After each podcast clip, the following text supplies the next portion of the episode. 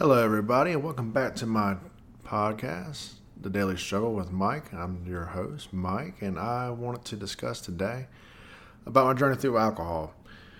Now, whenever I was younger, I partied a lot.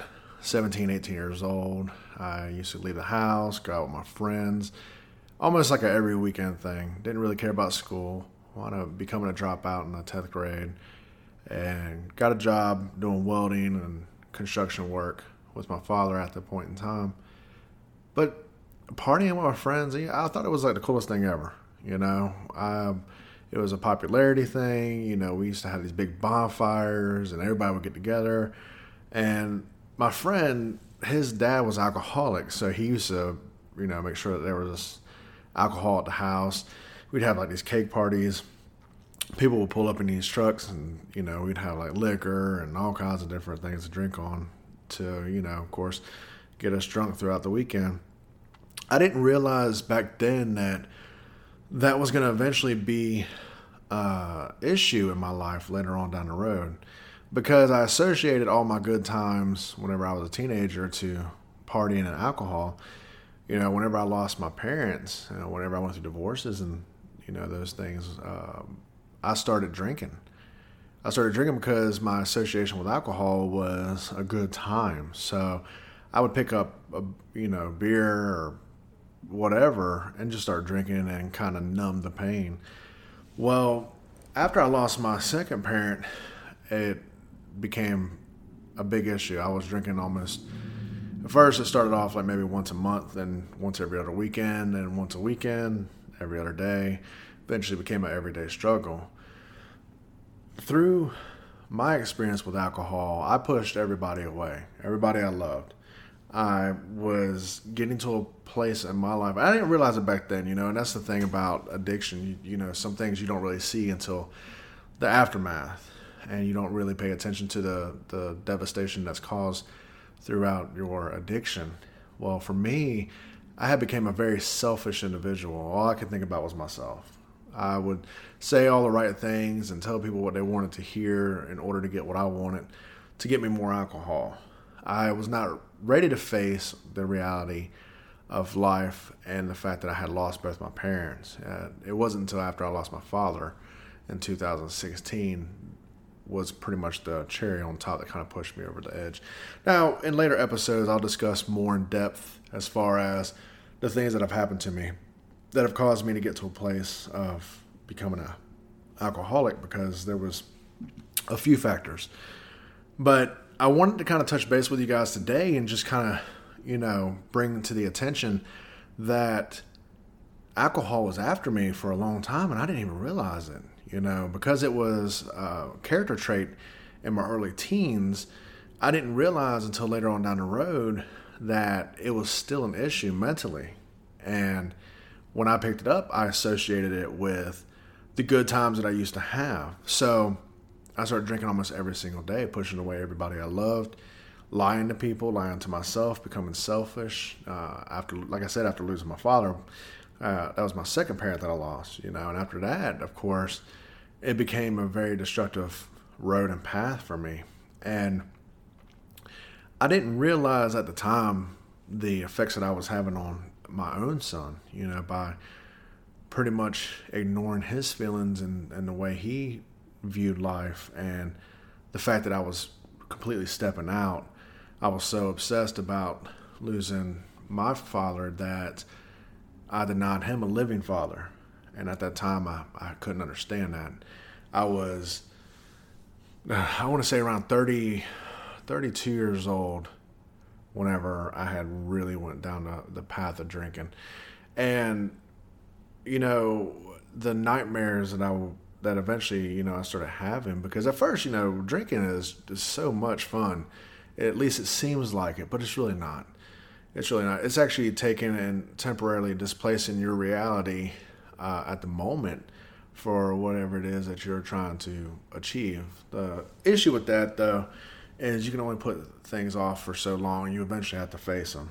And I, although I was alcoholic for four years, I didn't face any of my issues or any of my problems. But guess what?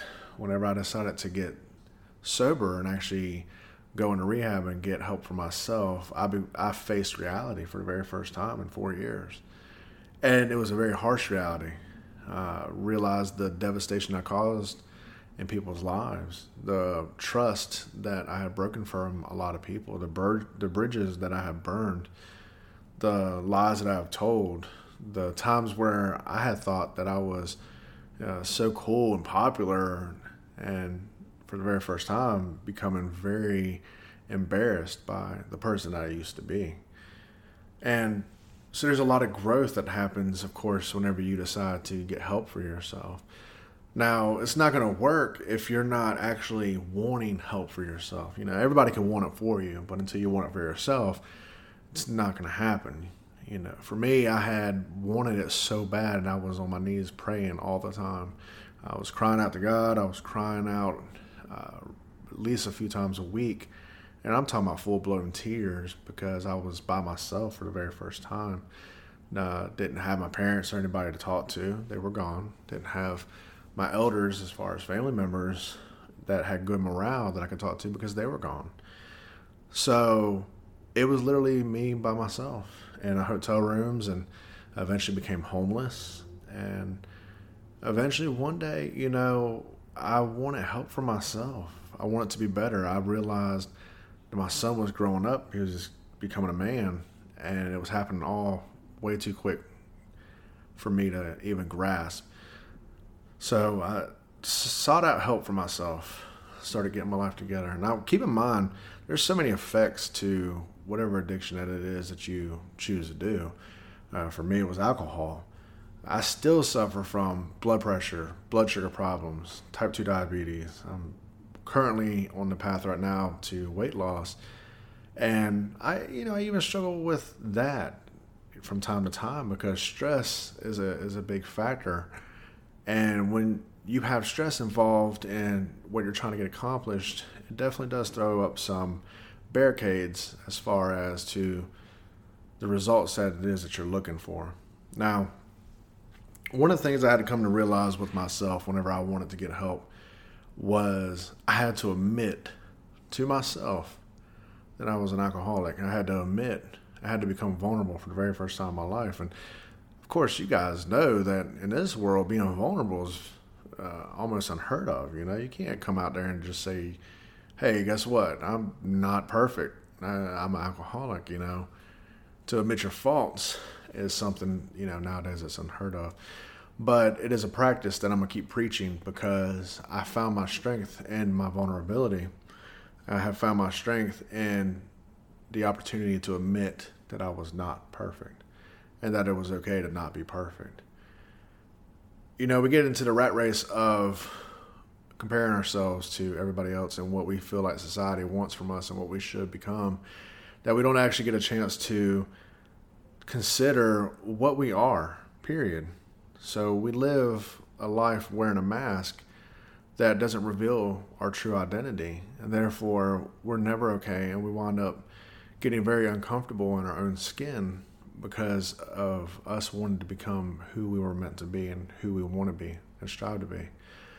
So I definitely encourage you, I encourage all of you to become vulnerable, admit what you are, admit who you are, love yourself. The path to my sobriety came when I started learning how to love myself. It's sad the destruction that you'll cause to your own self based off of the events, places, and things that are going on around you.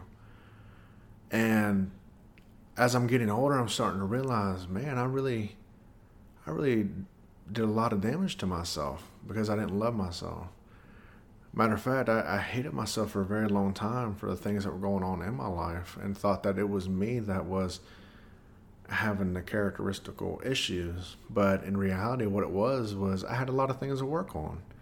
And I was trying to project my love onto other people that were broken. And because I was broken, I felt sympathetic for other people and apathetic to a point where I was accepting people that were broken and didn't want to be fixed. And when you're broken and not really in a position of being fixed, there's absolutely nothing you can do with people that are broken as well. Because at the end of the day, they're only going to help break you worse than you, what you already are, and vice versa. And I didn't realize that. I wanted a family. I wanted to be with people so bad because I felt like all I was doing was losing people. And so I stayed in my addiction.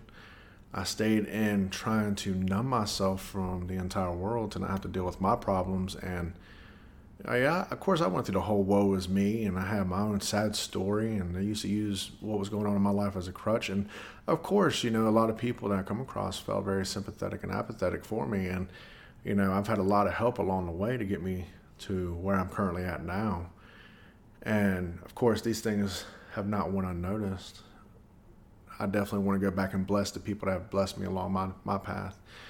And that's kind of why I feel like I'm called to do what I'm doing now because I want to be the voice that's in your ear, the voice that tells you it's okay to not be okay. It's okay to not hold yourself in imprisonment. If you think about it today, if you wouldn't do today what you did when you were younger or before, then you're convicting an innocent person. Now, in order for change to happen, you have to get to a place where you face your past. You have to face it. You have to own up to it and you have to let it go. You have to get to a place where you let things go. And what does that look like? Forgiving others for the things that have happened in your life. Forgiving yourself for what you've done in your life and what you've done to others. Forgive yourself for how you handled those situations. You can't stay in the past and hope for a better future. The only thing that you're going to do is repeat the cycle over and over and over. There's a lot of fundamental growth that an individual needs to become wise in their life. And of course, I'm learning every single day. I still fight with pride. I still fight with, you know, being envious uh, at times. I still fight with, you know, every once in a while I get a flashback of something that happened to me in my childhood, and we'll we'll go through all that in later videos, or not videos, but episodes. We'll go through that later. But you know, my life is a journey, and I'm sure that you know your life is a journey as well, and it's what we do with what we have that really matters. How you handle the things that are happening to you in your life, how you're facing them, how you deal with them, and it's okay to trip. I'm here to tell you right now, it's okay to trip. It's okay to fall, but you can't stay down when you fall. You got to get back up. You get if you fall 10 times you got to get up 11 times you got to do whatever it takes to become the better person and it takes time i prayed all the time to become a better person it wasn't until god put me in situations that i had to face that i actually became my better self it wasn't until i realized that my life story is not a crutch that my life story is a testimony and what i have is a gift to give to other people because of what i have experienced what I have experienced, I'm not mad about. I'm not hateful towards the things that I've experienced. I'm actually very grateful for the things I experienced because I don't look at life as I lost my parents. I look at life as thank God that those were my parents that God gave me. I look at the divorces that happen and I thank, you know, God for the things that fell apart because I, I didn't realize what problems I had internally. I didn't realize the problems that I had mentally from things that had kind of spilled over from my childhood. So it's definitely a learning experience. And for those of you that are trying to seek help, those of you that are wanting to, you know, become better, to better yourselves, I encourage you to never, don't give that up. Keep continuing. I fell all the time when I was in the middle of my addiction. I would try to get help. Three days later, I'd be in a bed in shakes, cold sweats, anxiety, heart beating out of my chest, just to run back to the store to get, you know, more to calm my nerves down because I didn't have nerve medicine. I didn't have, you know, things to actually calm me down. I felt a lot, and it's okay. It's okay to it's okay to fall. It's okay to fail. You know, but at some point in time, you will have to face the things that you're putting off it will it always comes around full circle. So, with that being said, I really appreciate you guys tuning in and listening to me. And I hope you have a blessed night. And we will come out with some more episodes later.